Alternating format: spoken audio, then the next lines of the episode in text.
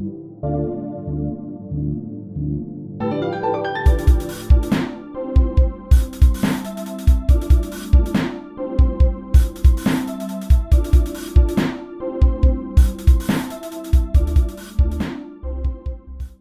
Monday, it's 1 p.m., and it's time for your weekly dose of brain science. I'm Bosfo, and this is Braincast, all the way from my luxurious and still, to be honest, you know, relatively sunny office at King's College Hospital. Keep in mind that you can access all previous Braincasts for absolutely nothing. That's amazing, right? I mean, when was the last time someone gave you something for free? Okay, apart from NHS, of course, you register once and you get access to great content, like like last week's conversation with David Okai around impulse control behaviors and how these can be disrupted with treating Parkinson's with dopamine agonists. This week, we're going to get a, a bit, just a bit naughty, and we're diving headfirst to the world of illegal drugs, but how these can be used to improve our mental health.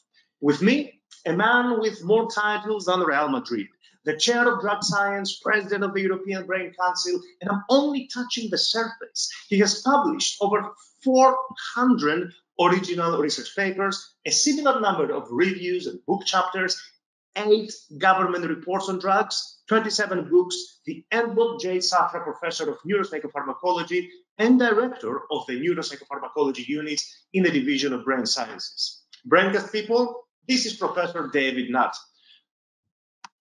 Prof, Thank really you. happy to have you here today. But before, well, before we go deep into the science of things, I'm, I'm really curious. So, so what attracted you to your field of expertise? I mean, I doubt you woke up one day and thought, I'll try MDMA assisted psychotherapy. So, was there personal experience involved or just, I don't know, scientific fate? Well, I was fortunate as uh, as an undergraduate. I was at Cambridge doing physiology. At the time, chemical neurotransmission was beginning to be understood. And so I was there when we began to realize the brain is a chemical machine, not an electrical machine.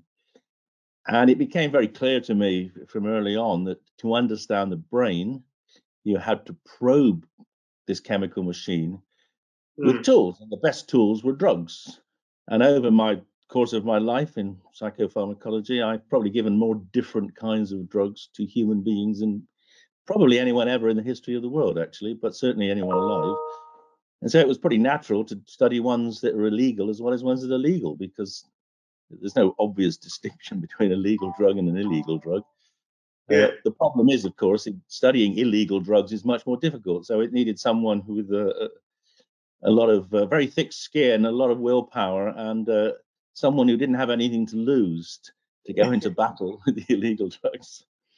I mean, to be honest, in fact, this was my next question. I mean, was it easy to get things started? I mean, I can't even imagine the expression on people's face when you first told them, you know, back in the day, well, I'm going to repurpose illicit drugs for treatment of mental health disorders, given that they have been legally defined. We didn't start like that. It's really important. Really, it's very important people understand that. Yeah. We started researching psychedelics and MDMA to understand what they did in the brain, to understand why these were different kinds of drugs.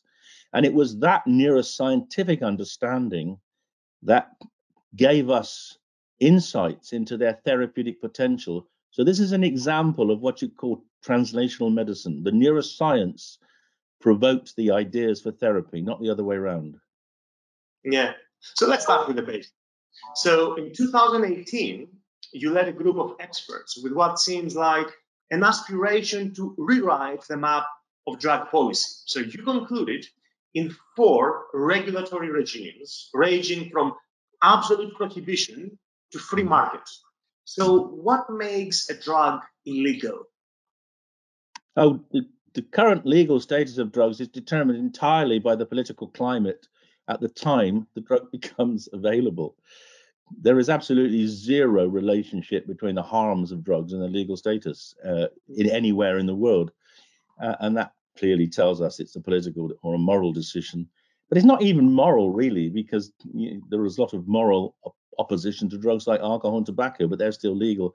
So in the end, it's politics and economics and, and the the drinks industry trying to stop the emergence of alternative drugs such as MDMA, which might undermine their profit. So let's get down to business. So, what is a psychedelic? So, psychedelic is a term. The, the term means mind manifesting. Sometimes they're called hallucinogens um, entheogens. There are many different terms for them, but psychedelic is the one that uh, I think Aldous Huxley came up with. And he was, of course, the great writer about the psychedelic experience.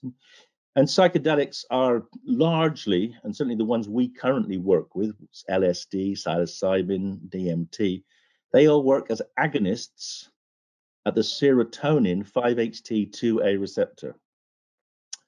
And they turn on that receptor, uh, and that then activates the cells that the receptor is on, which are largely the layer five pyramidal cells in the cortex, which, as of course, all, all the people listening from the Institute of Psychiatry know, those are the key neurons in the whole of the brain because those are the neurons which essentially integrate cross modal processing in the brain. And paradoxically, by stimulating those, probably because of the stimulation of the interneurons, the chandelier cells which control them, you actually switch them off. Uh, and once you've switched them off, the brain ceases to be the normal, reliable organ of prediction that it has uh, learnt to be over the preceding 10, 20, 30 years uh, and becomes much more free running. We call it entropic. And, uh, and one of the most remarkable things about psychedelics is it, that the visual experiences they produce are actually the, you can see the hallucinations, you can predict them as being the pro- primary processing of the visual cortex before the visual system uh, organizes all the sensory inputs from the eye into, into an image. These primary processing of very simple shapes and colors is visible because the high level processing, which eventually makes a full image, uh, is actually disrupted. So psilocybin, a classic psychedelic discovered in the 50s, for which, in fact, you wrote, you know, something like a lyrical encomium in a highly prestigious Cell journal recently. I like the phrase that you use that under psychedelics, you said that the brain escapes. Actually, something mm. that you something that you just said. So it escapes from usually tightly constrained and predictable ways of working, right? And you've recently actually you used an fMRI paradigm where you showed changes in amygdala and prefrontal connectivity in patients suffering from treatment resistant depression. So, what I find interesting though is a quote from your paper with Leor Roseman. So, you say that unlike other psychopharmacological treatment that seek to medicate patients on a chronic basis, the psychedelic model seeks to treat core psychological issues via a small number of profound and potentially transformative psychological experiences. What do you mean by that? So, as a result of our neuroscience fMRI imaging studies uh, and also MEG studies with um, psilocybin, we we came to the conclusion that it could potentially help people with depression. Uh, one of the hmm. reasons for that was it dampens down activity in a part of the brain called the subgenual cingulate cortex. It also disrupts the default mode network, which is overactive in depression.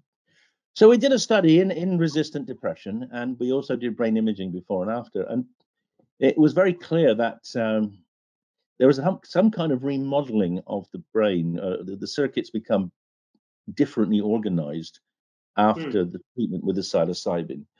Uh, and we found, and to our, I have to say, to our surprise, that for the majority of people with resistant depression, just a single psilocybin trip, a 25 milligram dose, produced enduring changes. Some of them are still well six years later. Not many of them, but some of them but most were well for weeks or months after a single dose. So this is a different paradigm uh, to treating depression from anything else. Even fast-acting treatments like ECT or ketamine, you have to give repeatedly, but a single dose of psilocybin could somehow reset the brain uh, and have people much better for long periods. And so we began to think, well, what, what's the mech- what could be the mechanism? And our current thinking is that a disorder like depression is an internalizing disorder. It's a disorder in which people get locked into very maladaptive, negative ways of thinking. And when you image depressed people, they have a hyperconnectivity of this uh, internal circuit called the default mode. So by disrupting that, we can uh, effectively they can break free from those maladaptive processes almost instantly. Wow. I mean, now the, the responses to psychedelics though are let's say difficult to predict you know with some people having you know amazing experiences of describing amazing like really beautiful trips but also mm. others who go through really challenging ones yeah. so how can we then ensure that you know our patient is going to benefit and not you know go through a challenging one or is there any benefit even if they're going in a challenging one well, that's a big question, and there are multiple answers to that. So the first thing, just to stick, stick with the last point you made. Yeah. Yeah, there are people who take recreational trips who find them disturbing. They have bad trips, yet will say, "But I feel different, and I can see the world in, in, in a more logical way." So even a bad trip can be beneficial. Usually, people mm. don't do another one, but it, but they but they they can have benefit. But the reality is, in our depression studies, people do not have good trips. They spend and psilocybin trip lasts between about four and five hours, and almost all of them are going somewhere which is dark and unpleasant, often places they've repressed for you know decades. And that allows them to sort of get into the origins of their depression, to try to find in many mm. cases the causation or one of the causative elements of their depression.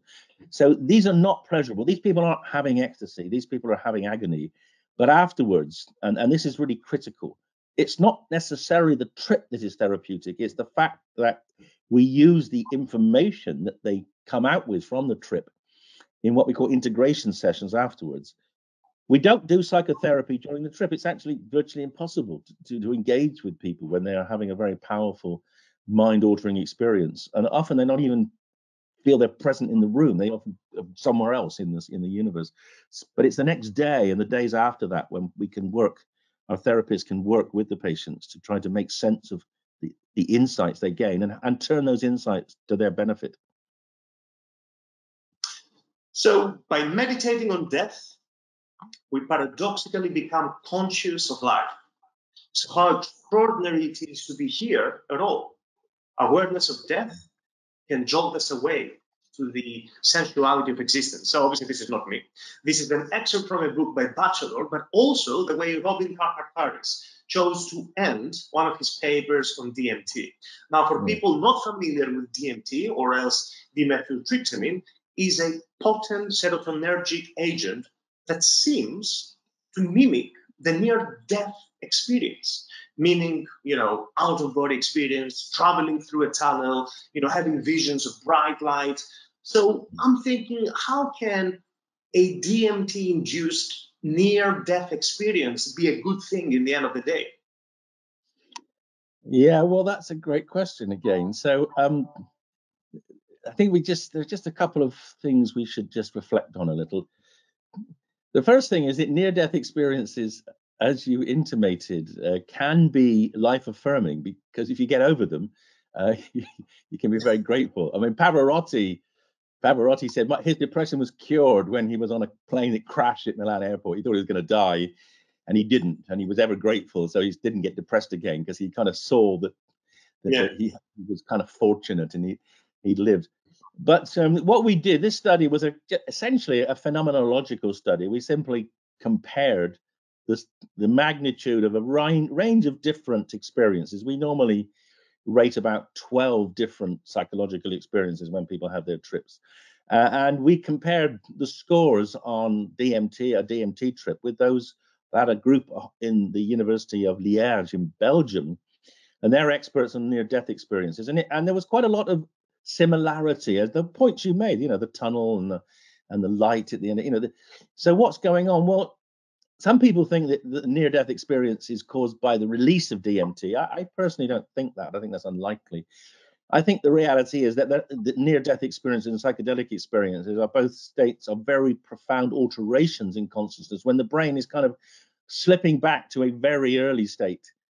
And so it might be that the near death experience isn't actually the near death experience, it might be the being born experience, the coming out into the light rather than mm. rather than going to, into death, and because uh, we we got a lot of we, we think that one of the best ways of understanding the psychedelic experience is that you it puts you back into a much more primitive way, a much earlier way of thinking. Like it takes you back to childhood when your brains are are flexible and adaptable, and all sorts of connections are made. Or and, and uh, by resetting your brain to that early stage, so that might be why it's it's a bit similar to the near-death experience. It's a, a very limited but powerful uh, mm. element of, of way of processing sensations, essentially. So MDMA used by psychotherapists in the 80s, demonized by the press in the 90s for its non-clinical use, so widely known as ecstasy. So there was a great review of MDMA-assisted psychotherapy published last year in Frontiers in Psychiatry for anyone that's interested. But, but would you like to describe, you know, what happens during a typical session? Yes. So, um, so it's it's a MD. One of the things we were particularly interested in uh, was this relationship or the comparative neuroscience of psychedelics versus MDMA. Because in some countries, MDMA is treated like a psychedelic, and in the states, MDMA attracts twice the penalties of psychedelics because you get a penalty for it being a psychedelic, and you get a penalty for it being a stimulant like cocaine. So very dangerous to have caught with an MDMA in the states because you go to prison for decades.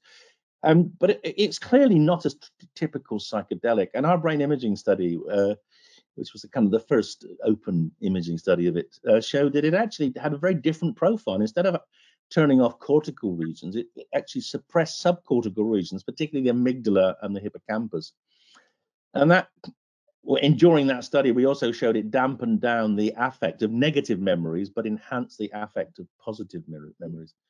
And so uh, it's uh, we think it's useful in the treatment of disorders like PTSD, and that's the study we've recently finished, which was a study of uh, people with alcoholism who were basically drinking to deaden their memories of their trauma.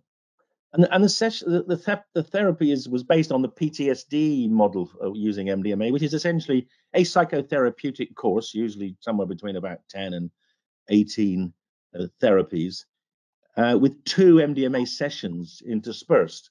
And uh, those sessions, you give a reasonably high dose. Uh, people have a quite a powerful experience. We gave 125 milligrams uh, uh, of the, um, the hydrochloride, and then we gave a top up of 62.5 milligrams uh, 67.5 milligrams later in the day. So they have a long trips, five to seven hours, uh, where at which during that trip you are engaging with them in psychotherapy. You are trying to get them to remember and relive the traumatic memories, and so extinguish them in, in the classic CBT model of uh, of exposure to the emotions.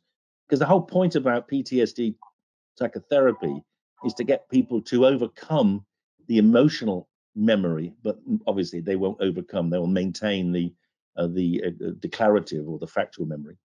And MDMA, we believe, by dampening down emotional responses, allow people to sit for those hours through this therapeutic process, uh, and uh, and therefore essentially achieve a better outcome than traditional psychological treatment. I mean, you know, as everything in life, though, you know, even MDMA assisted psychotherapy, it's not perfect, right? Uh, it was only recent in a 2020 paper in the Journal of Psychopharmacology. So Anna Borissova reporting the effects of MDMA on, on trust, on, on cooperative mm-hmm. behavior and empathy yeah. in a double-blind placebo-controlled experiment. Now, what I found really interesting is that, you know, although people were saying that, you know, like this was good. So they were self-reporting good things like, you know, like how close they feel to others and feeling euphoric. Mm-hmm. However, the task-based measures, they didn't find any differences from placebo. So how do you explain that? Well, I, it's uh, I, I, it was a theory, and yeah. the theory is wrong. Well, that's one thing, one explanation. The other explanation is actually these experimental models of trust, like the prisoner's dilemma, may not really be measuring mm. trust, or yeah. not in the same way. I mean, trusting someone you don't know on a computer is a bit different from trusting someone you're dancing with in a club. So, you know, it may just be we haven't got good enough assays of trust. I think in these, when we're using it psychotherapeutically, we obviously build up a lot of trust with the with the our patients before we give them the drug, uh, and uh, and you have to do that because as, as one of the uh, one of the veterans in the, the, the, very famous MDMA trials were the, the first ones were by the Mithoefers. And there's this beautiful description uh, of a of a therapy by a military vet. And he comes out of the session and he says, Oh, I don't know why they call that ecstasy because it was agony. it's really hard work working through the emotional trauma that you've been been suffering and trying to get it to the surface and trying then to to uh, extinguish it. And, and MDMA can help, but you've got to trust the therapist. And if you you know because if you leave the session, yeah, then you can be worse. It can actually leave you in a worse state. So, so, are there any any any dangers, any pitfalls, if you like, you know, associated with using illicit drugs in the treatment of mental health disorders? Let's say, for example, you know, has anyone looked, uh, you know, the potential of abusing these substances mm. while trying to treat the other mental health concerns? Well, of course, this is this is a concern that is flagged up all the time. You know, and particularly when we were doing the alcohol study, we're saying, well, you're using one addictive drug to treat another. And, and my response to that was firstly, MDMA is not addictive. And secondly, we're only going to, you're only going to use it once or twice in this case, uh, in, you know, over a 12 week period. So it's not as if we're giving someone that a drug every day. If you took MDMA every day, you desensitize the receptor, so you wouldn't get addicted anyway. And the same is true with the psychedelics. But we looked at it quite carefully, and we over the nine month follow up of our alcoholics, we asked them, "Have you taken ecstasy subsequently?" And none of them have. They don't need to if they're if they're not suffering anymore. There's less, much less need for them to they're not to yeah. self medicate. And uh, if they were to go off and use it recreationally, well, I don't, you know, as I said, I don't think it's addictive anyway. Hmm. I mean, you know, one, one argument that you know, I frequently hear from people is that, you know, well, if studies show benefits on people's mental health with, uh, with MDMA, then I could just take it on my own. So can one compare clinical MDMA use with recreational use? Well, that's an important point. I mean, there, I mean, as a psychiatrist and a therapist, I kind of believe that what we do is useful. But there, I mean, there are people. I have met veterans who have self-medicated with MDMA and cured themselves. Now, there are two drawbacks to that. The first is you don't know what you get. I mean, how do you know you're taking MDMA? I mean, yeah, you probably are, but you can't be certain. There was a period in Britain, you know, six, seven years ago when what you people were selling as MDMA wasn't MDMA, it was PMA. So, so that's getting street drugs is dangerous because of the lack un, uh, lack of certainty of what you're taking.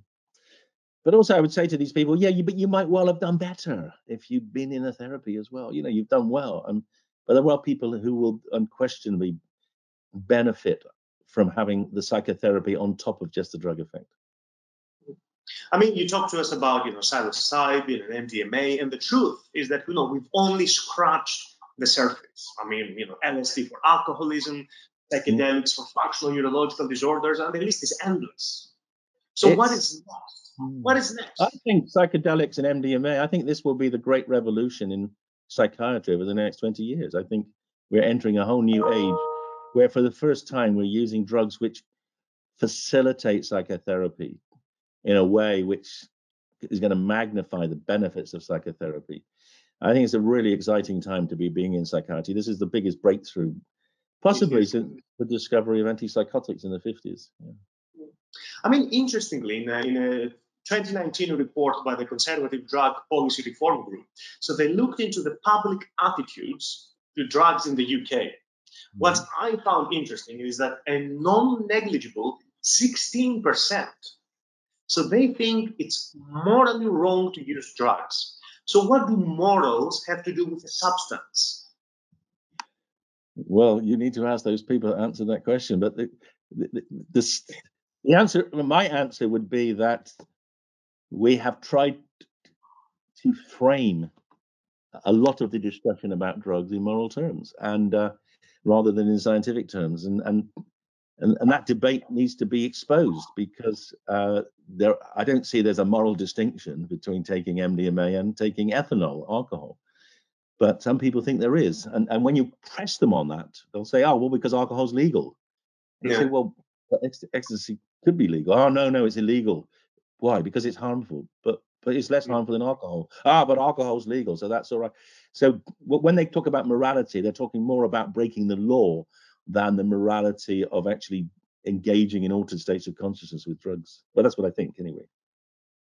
So, before we finish, you co-authored a, a, really interesting paper with Ashwin Venkataraman talking about our politicians and that use, I know it was amazing. So, the alcohol use even when parliament is in session and the effect this can have on their judgment when voting for bills, you know, affecting us all, but hmm. also about the influence that alcohol and tobacco companies with billions of revenue they may have on health policies. Actually, you ended the paper recommending that parliamentarians should be breathalyzed before being allowed to vote, that alcohol subsidies in parliament to be stopped, serving hours in the parliamentary bars to be reduced, and freebies to staff from all companies should be also stopped. Have you ever heard back from these people? I got Maybe a lot. Like there they are ringing. It's a Home Secretary ringing now, arresting me. No, I haven't heard back, but I got a lot of support peripherally. Um, but isn't it amazing? So last week, Priti Patel said she's going to start drug testing people in the workplace. And my Twitter to that was very clear. If we're going to start, let's do the beta testing in Parliament. It's absolutely outrageous the idea that you can test other people when you've got parliamentarians like Michael Gove who've admitted using huge amounts of cocaine. We're going to test people for drugs. We've got to start where the decisions are made. Let's test them for every drug. Let's breathalyze them. It's outrageous that someone can vote for us to go to nuclear war drunk. I mean, you know, it's I just it's hard imagine that, this this could be, ever be allowed or countenance, and yet it's completely countenanced. And of course, it stems from a fundamental problem which actually underpins the drug laws at every level, which is that parliamentarians believe that they are better people. They believe that they're above the law, and we've seen that with the COVID uh, example already. That they believe, you know, that, that even when they're drunk, they're making better decisions than the rest of us, and that is absolute bollocks. Professor David Nadrekas, people, next Monday, we're shifting our attention to psychosis. How do our brains regulate emotional behavior? How is that linked to hearing voices and developing delusions? Expect loads of pharmacology, neuroscience, and certainly neuroimaging. With me, one of the most promising psychosis researchers out there. It's not only me that says that. She received the prestigious NARSAD Young Investigator Award. Dr. Gemma Modinos, Sir Henry Dale Fellow, and visiting scholar at the University of Pittsburgh. Me USA. Greets to all my friends in Baltimore. And on that note, Postpone and Braincast for mostly learning over and out. Thank you.